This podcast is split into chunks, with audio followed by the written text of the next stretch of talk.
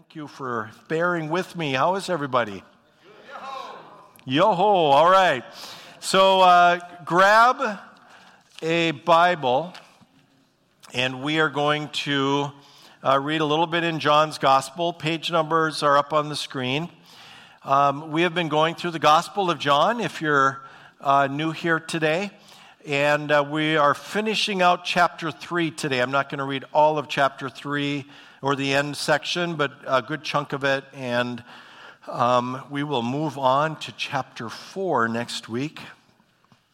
So, John chapter 3, beginning at verse 22, and I'd ask you if you could follow along. John 3, verse 22. Then Jesus and his disciples left Jerusalem and went into the Judean countryside. Jesus spent some time with them there, baptizing people. At this time, John the Baptist was baptizing at Aenon near Salem. Remember, we had met John the Baptist a few weeks ago.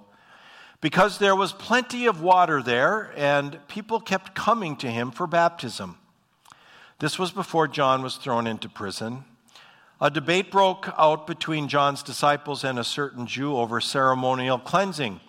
So John's disciples came to John and said, Rabbi, the man you met on the other side of the Jordan River, the one you identified as the Messiah, is also baptizing people, and everybody is going to him instead of coming to us.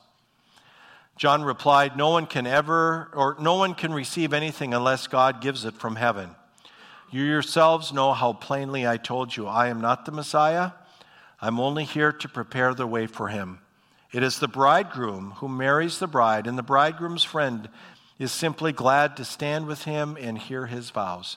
Therefore, I am filled with joy at his success.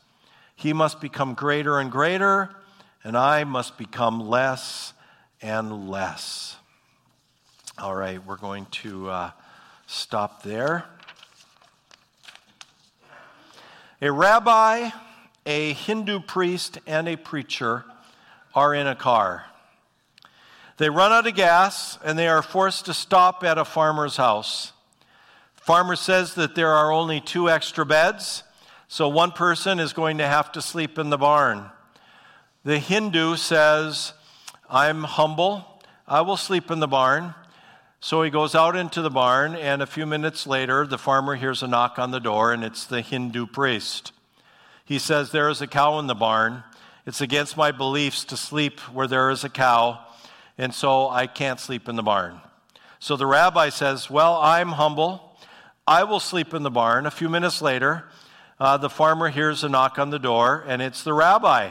And the rabbi says, um, there is a pig in the barn, and it is against my beliefs to sleep where there is a pig. I cannot stay in the barn.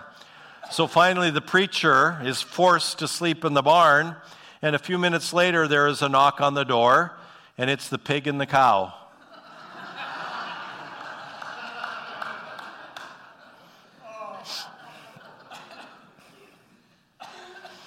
Okay, so um, this is not so much a joke, but a truth. And you have to listen carefully, okay? A young man was leading a big youth night at his church. He thought he was very cool. He had his lesson already, and he strutted up to the pulpit. He opened his mouth and found that nothing would come out. He stuttered and tried with all his might, but finally, he just walked down off the stage with his head hanging low.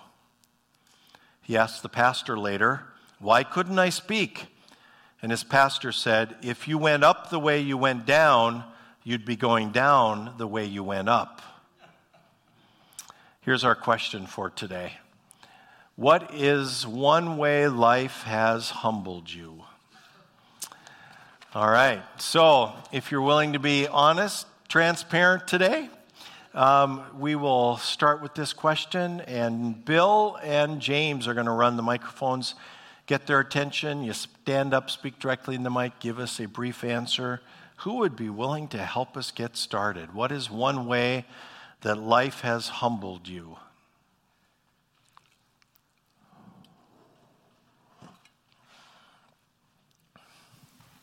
before I was diagnosed as bipolar, I grew up where there were years where I was always very successful, and then there were years where I could do nothing right. So I always learned from a young age that even if things are really good, there's always the flip side of the coin. Hmm. Ah, thank you. Thanks, Heather.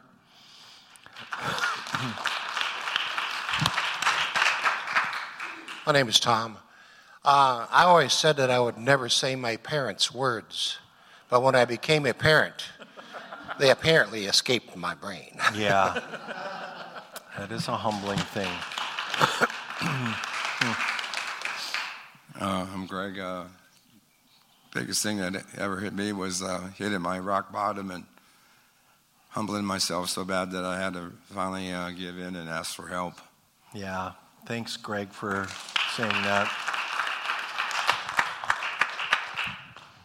Howdy, I'm uh, Dick. and uh, uh, what my former wives and former friends had to say about me in a documentary that was made about me where you actually see it was most humbling. Yeah, thanks, Richard. Yep. Hello, I'm Elias. Uh, I have six kids, six daughters. Oh my, yeah. If it was a contest, you would win. So, yeah. Amen. Good morning, church. Um, one of the ways that uh, life has humbled me has been uh, drug addiction and homelessness. Homelessness. Yeah. And thank God, when the Lord delivered me from drug addiction, I've never went back that route. But the homelessness, um, I, I came to uh, the New Life Center because of that. But it wasn't for drugs. Thank God for that. Yeah. Yeah. We're, thanks, Daniel, for your transparency.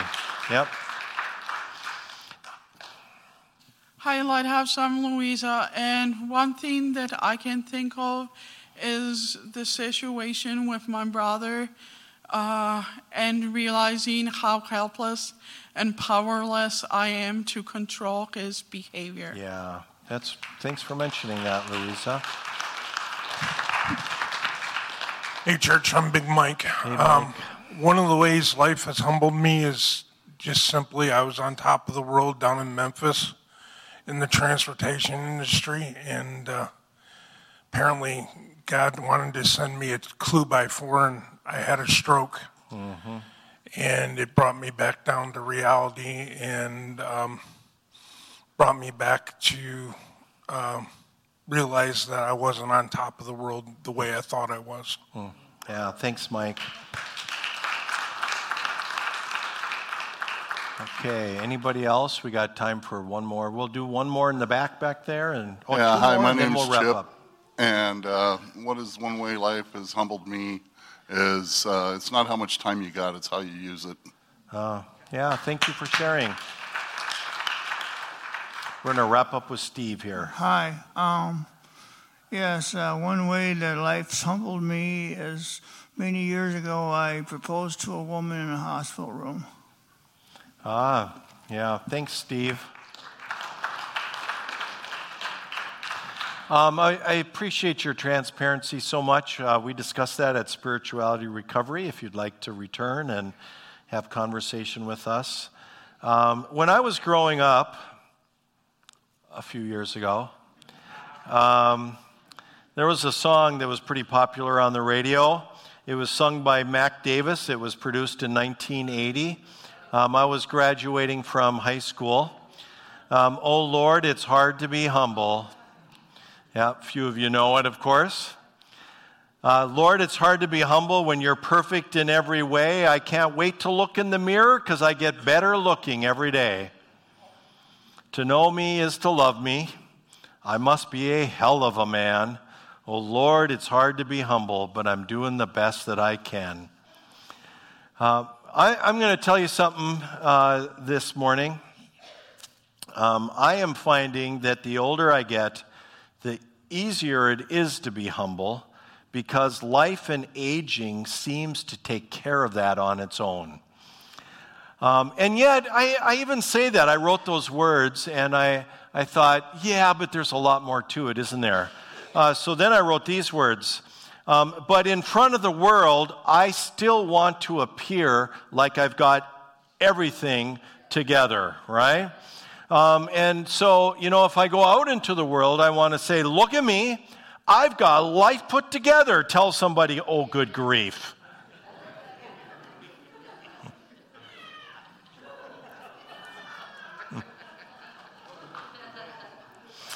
I remember, uh, I remember this happened years ago, um, and uh, when I, we were fairly new down here, and I, I, remember somebody coming up to me. They'd, they'd, been coming to church for a while.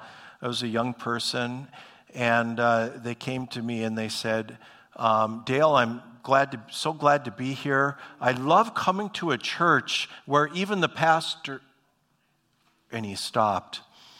And um, I said, Is messed up like everybody else? and, and he said, Yeah, that's what I mean. That's what I mean. Turn and tell somebody I'm a mess too. Turn back and tell them, Yes, you are. Hmm. You know, if you come to Lighthouse Church um, regularly, um, you will find that there are, are some things that I tend to assume about you. Um, and I, I, don't, I don't know if they're true. Um, you can assume them about me. Um, um, I assume that you are probably or have struggled with something in your life. Um, I tell people all the time that we tend to specialize here in life's hurts. And many people come here because something's not going right. Um, many of us here deal with mental health issues, addiction issues, uh, relationship issues. Heck, we've just got issues, right? Um, and I have found that our issues can be humbling. Uh, one of the things I wanted to share today, uh, something that most of you will already know, but we need to be reminded of once in a while. If you are seeking to recover from your issues, one of the challenges we face is learning what we do have control over and what we don't have control over, right? I mean, if you're working a 12 step program, that's like step one, um, where we really begin to kind of evaluate what do I have some control over?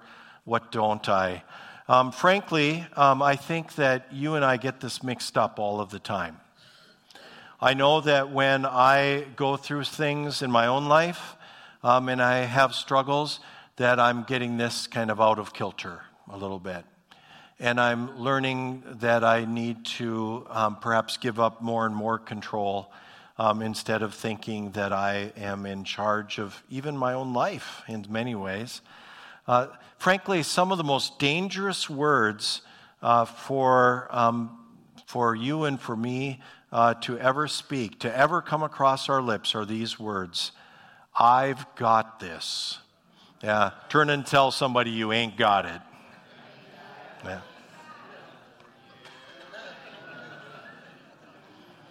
About the time we think we got it, something reminds us we ain't got it, right? Yeah. Uh, um, you know, this, uh, this recovery stuff, this adulting, um, is hard work. So, what can we control and what can't we control? Well, um, I have learned that we can't control other people. Uh, what they're going to think, what they're going to say, or what they're going to do. And um, most of the time, not always, but most of the time, I can control um, my response to other people, whether I respond or whether I react, most of the time. I often don't feel like I have control over my thoughts that pop into my head or my emotions. But I generally have control over what I'm going to do with the thoughts that pop into my head and my emotions but not always. If you are struggling with your mental health in any way, with PTSD, with addiction, um, depression and anxiety, pain, chronic pain, a physical illness. I know these things can make you feel powerless, even over your emotions, even over your thoughts, and even over some of your actions. Amen? Yeah, it's the reality. That's, you know, that's what it means to be human. Um, I want to um, remind you of some verses. This, this, came to my mind when I wrote that paragraph. I, I thought of Romans 7, verse 19, part of a larger section that is so powerful. Um, Paul writes, I want to do what is good, but I don't. I don't want to do what is wrong, but I do it anyway. Anybody here ever experienced that in their life? I mean, it's part of the human predicament that we go through. Um, and it's part of something that we need to recognize as part of who we are um, so that maybe we can some days minimize the damage, huh? You know, I've learned to say the serenity prayer every day. Um, I say the long version, um, and, and it has become so meaningful to me. You can say it with me if you know it. Um, God, grant me the serenity to accept the things I cannot change, the courage to change the things I can, and the wisdom to know the difference, living one day at a time, enjoying one moment at a time, accepting hardship as the pathway to peace, taking as Jesus did this sinful world as it is, not as I would have it trusting that you will make all things right if I surrender to your will, so that I might be reasonably happy in this life and supremely happy with you forever in the next. Man, there haven't been more wise words penned, um, you know, in centuries, I think. It's a pretty profound prayer. Um, my own recovery has taught me um, to accept that I'm a human being, um, that I'm going to make mistakes, and that sometimes people will know about them. um, it's taught me that I um, need to live in the day and in the moment, um, that I need to find ways to be transparent and honest with the right people in my life. Um, that I need to be in community where there are people who will support me and, and uh, encourage me. Um, I've had to learn to ask for help, and I still am not very good at that. Work in progress. Um, I need to ask for God to work in my life. And, and I've learned that if I'm in a bad way, um, that I should first run to Jesus um, and be confident of His grace and work towards correction. And um, I just wanted to share that with you because because um, I know you. Uh, we're in this journey together. Part of being part of this community, core to this lighthouse community, is that you and I were all works in progress. And we're going to do the best we can to not judge and to encourage one another. Amen? Yeah, that's who we are. That's who we are. Um, Matthew chapter 23, verse 12 says this uh, Those who exalt themselves will be humbled. Excuse me. Excuse me, especially those on live stream now. You're probably having to turn your um, volume down. Um, those who exalt themselves will be humbled, and those who humble themselves will be exalted. Jesus spoke those words. Um, my, my own journey has been um, the most humbling thing I've ever gone through my alcoholism, the mental health issues that I've dealt with. Um, it's, been, uh, it's, it's been quite a humbling um, experience. And here's something that I'm learning. If you pick up one thing today, if you take home one thing today, this is what I want you to take home. Um, the humble are exalted in that they have a profound and power, powerful gift to see themselves as they really are. I believe that's what Jesus was talking about in that verse. Um, and, and it's something that I think is an incredible gift of, of uh, recovery that many of us talk about, whether, no matter what it is that you are recovering from. If, if you are humbling yourself, if you are being humbled, um, the Lord exalts us in that we have a profound and powerful gift that we are beginning to see ourselves as we really are a human being, makes mistakes, does some good things, has struggles. And here's the thing whenever I start to feel like I'm in control or I've got this, that's when I start to not see myself as, as I really am, and I start to find myself getting into trouble. You with me? Yeah. And so, um, humility is so crucial in our journey and in our life. Now, because you are here, I do know that there are some things about you that um, I can say. Um, one of them is that um, you tend to think sometimes that your circumstances and your problems are special and unique. And I know that because um, pretty much everybody here believes that. And yet, we are a lot more alike than we are different. Yeah? I know that you probably think that if you had my problems, then you could complete the sentence. Or here, here's one that I think is pretty universal. If others would just do what I want them to do, or what I tell them to do, then I know things would be better. Um, you see, these are kind of part of not just like the things that brought us to Lighthouse, they're part of our sinful nature. They're part of who we are as human beings. Um, you are special, um, but you're not special in those ways. Um, and you're not, you are unique, but you're not unique in those ways. Um, we're pretty much the same. That's the thing that I've been learning these last years. Um, that, you know, we might differ in our circumstances in many ways. Um, you know, I've maybe had a break that you haven't had, or somebody else has had a break that, you know, you didn't have. Um, but when you boil us all down to, you know, what is really in there, um, we are a lot more the same than we are different.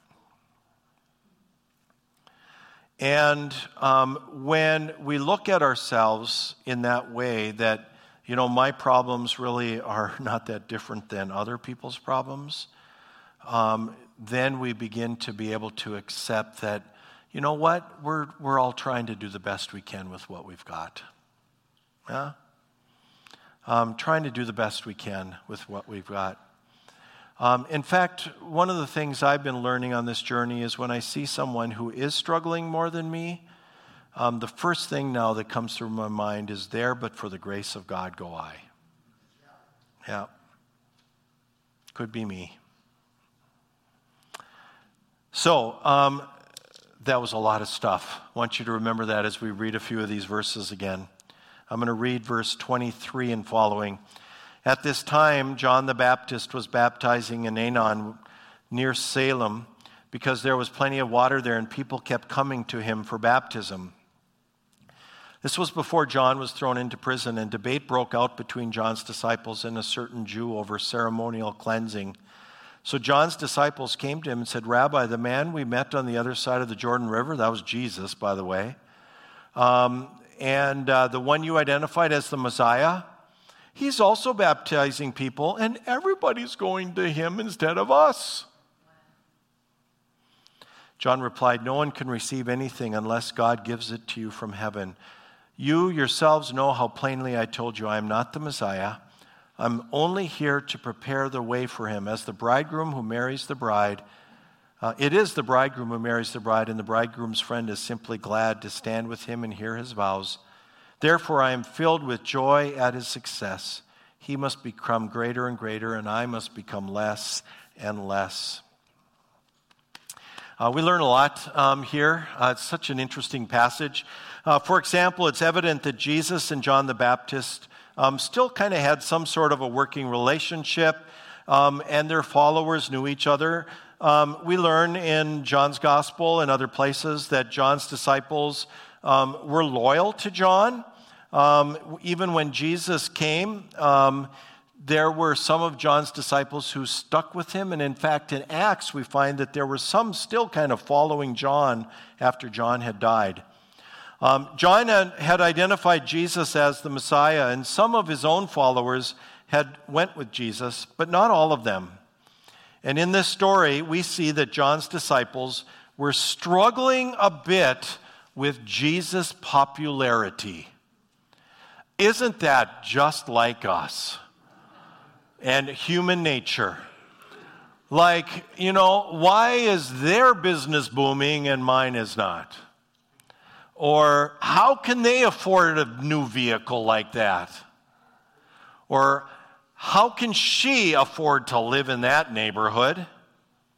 Why did he get a promotion and I'm still stuck here in my job? Or, or here's one why is their church growing so fast?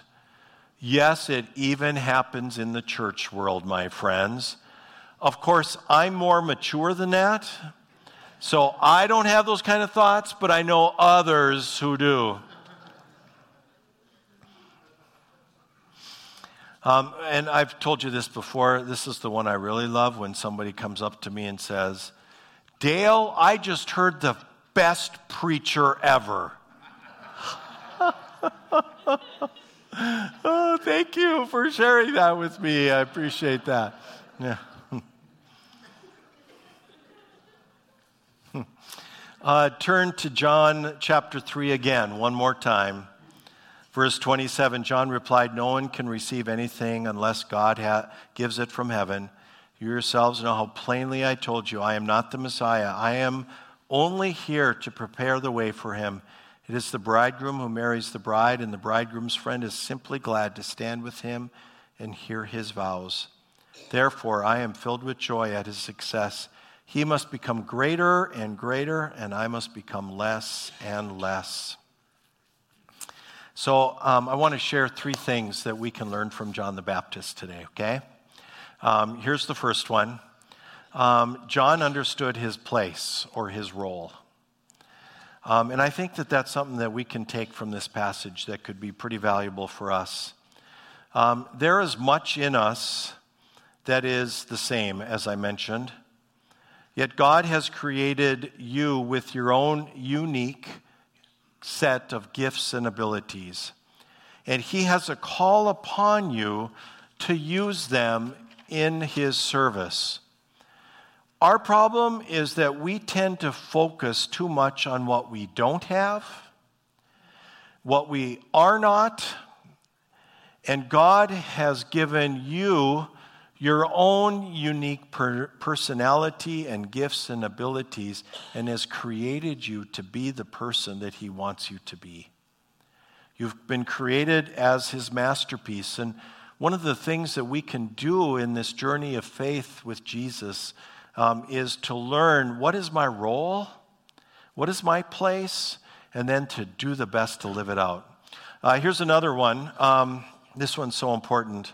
Um, I know that for many of you, God has been walking you through some difficult stuff. Maybe it's been self inflicted. Most of my problems are. Maybe it's been something that you didn't ask for. But no matter what it is, your biggest struggle will be God's biggest asset in what He plans to do with you in the future. You see, God doesn't waste our hurts, God wants to use them. And so, you know, one of the things that we can do is as we think about our role and our place, is think about, well, what has God walked me through? And, you know, what gifts has He given me in that journey that I can now use to serve Him, you know, in the church or in the community or in the world? Let me give you a little example. So, I used to be um, senior pastor in a big church. They had a beautiful facility. My wife reminded me this morning they had a beautiful parking lot. They had a dynamic ministry. And for a while, early on in my journey, um, I focused a lot on what I lost and what I didn't have anymore. And it kept me sick Anybody else ever go through that? It keeps us sick. And um, now I see, I mean, this is a process, my friends, if you're in the middle of it. Now I see that God had another plan. I know that God is in the redemption business, and now He has me here with all of you. My people, right? It's a beautiful thing. John knew his place. John knew his role. You and I should too. Okay, you got it? Um, it's good. It's okay to be who God made you and called you to be. You hear that? It's good for you to simply be who God called you and made you to be. Okay, here's the second thing. John knew that God would give to him what he needed to carry out his calling. He didn't have to be envious of others' success. So, another example um, out of my own life. When we started Lighthouse Church about 10 and a half years ago, um, we had a guy who was still figuring out recovery. Heck, I'm still figuring out recovery. But we had a guy who could write and preach a sermon. Might not be the best message that you've ever heard, but he knew how to do it. That was me. And we had a um, woman, it was his wife, who knew how to lead a song and help others sing along. That was my wife, Beth. And we had a group of people um, who were encouraging us and who said that they were on board to help. Ten and a half years later, here we are.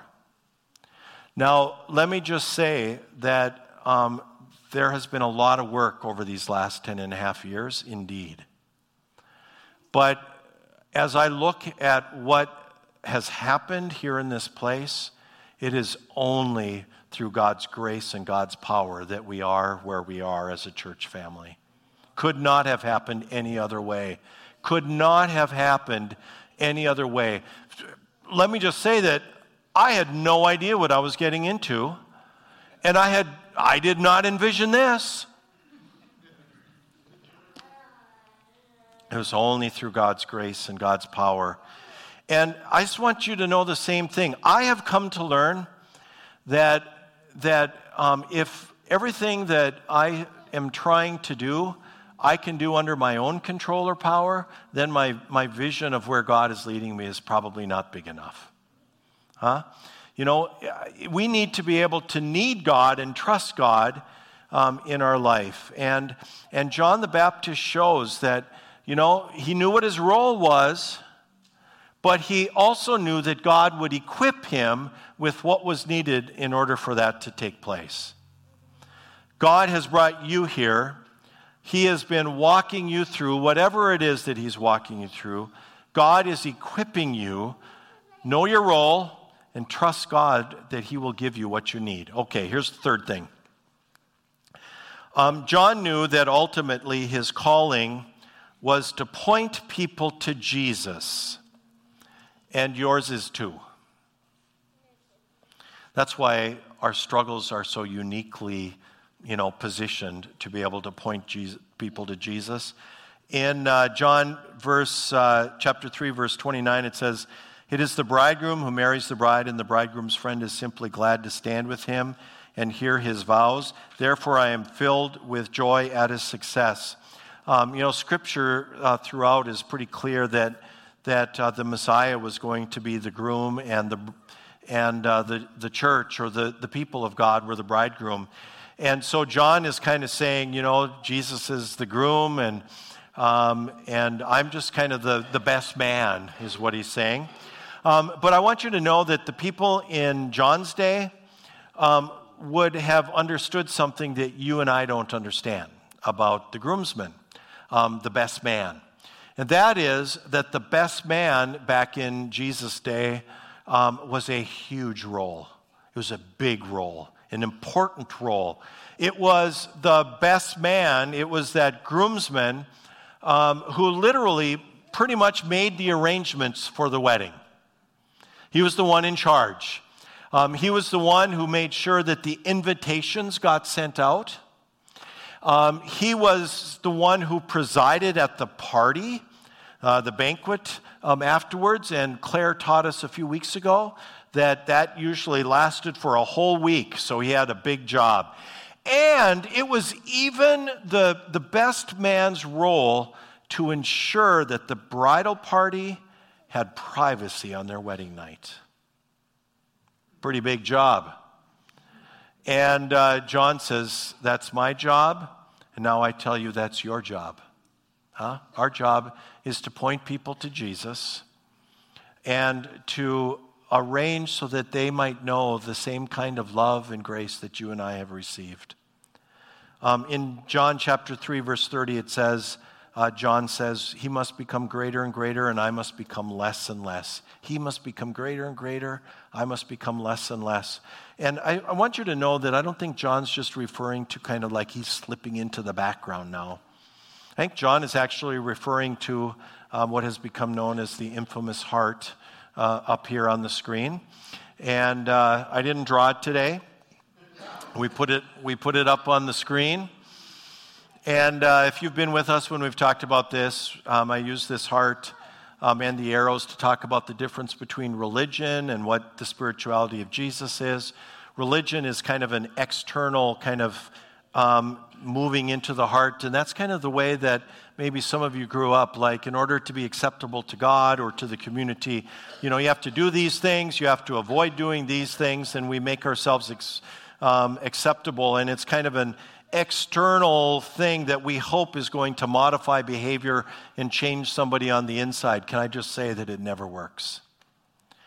But what um, we talk about here all the time is that the way that Jesus works is he actually starts on the inside and he moves out. So he comes into your heart and he says, um, You don't have to, you know, figure something out for, for me to love you. I love you unconditionally, just as you are. I I've created you. I've died on the cross for you. I love you unconditionally. There isn't anything that you can do today that's going to make me love you more than I did yesterday. Nothing you can do today that's going to make me love you more tomorrow. I love you. Um, and, and, and here's the thing as I enter your life, I just want you to live in that love, and then I want to begin to walk with you. You know, it's a process, it's going to take time. Um, you might find as as uh, you walk with Jesus that there's going to be times when uh, you begin to change some of the uh, external things on your life or some of the behaviors. Um, but it's not so that God will love you, it's that He's kind of working in your life and He's moving from the inside out. Um, and uh, and then he just wants to be intimate with you. And he knows you're going to struggle. And then he just continues to work and use that to build your character. That's how Jesus works from the inside out. That's what I believe John means when he says, you know, he's going to become greater and greater, and I'm going to become less and less. Because I have seen many of your faith journeys. And I have seen that, that in some ways the old you is becoming less and less, and the Jesus in you is growing. You know, that's what we want. You know, that's what we want. It's never going to be perfect on this side of eternity, but that's what, that's what um, Jesus is trying to do in us as we follow him and as we walk with him. That is my prayer for you, for me, that, you know, on this day, Jesus would renew that strength and that power in our hearts and, and continue to work so that he might become greater and greater and we might become less and less.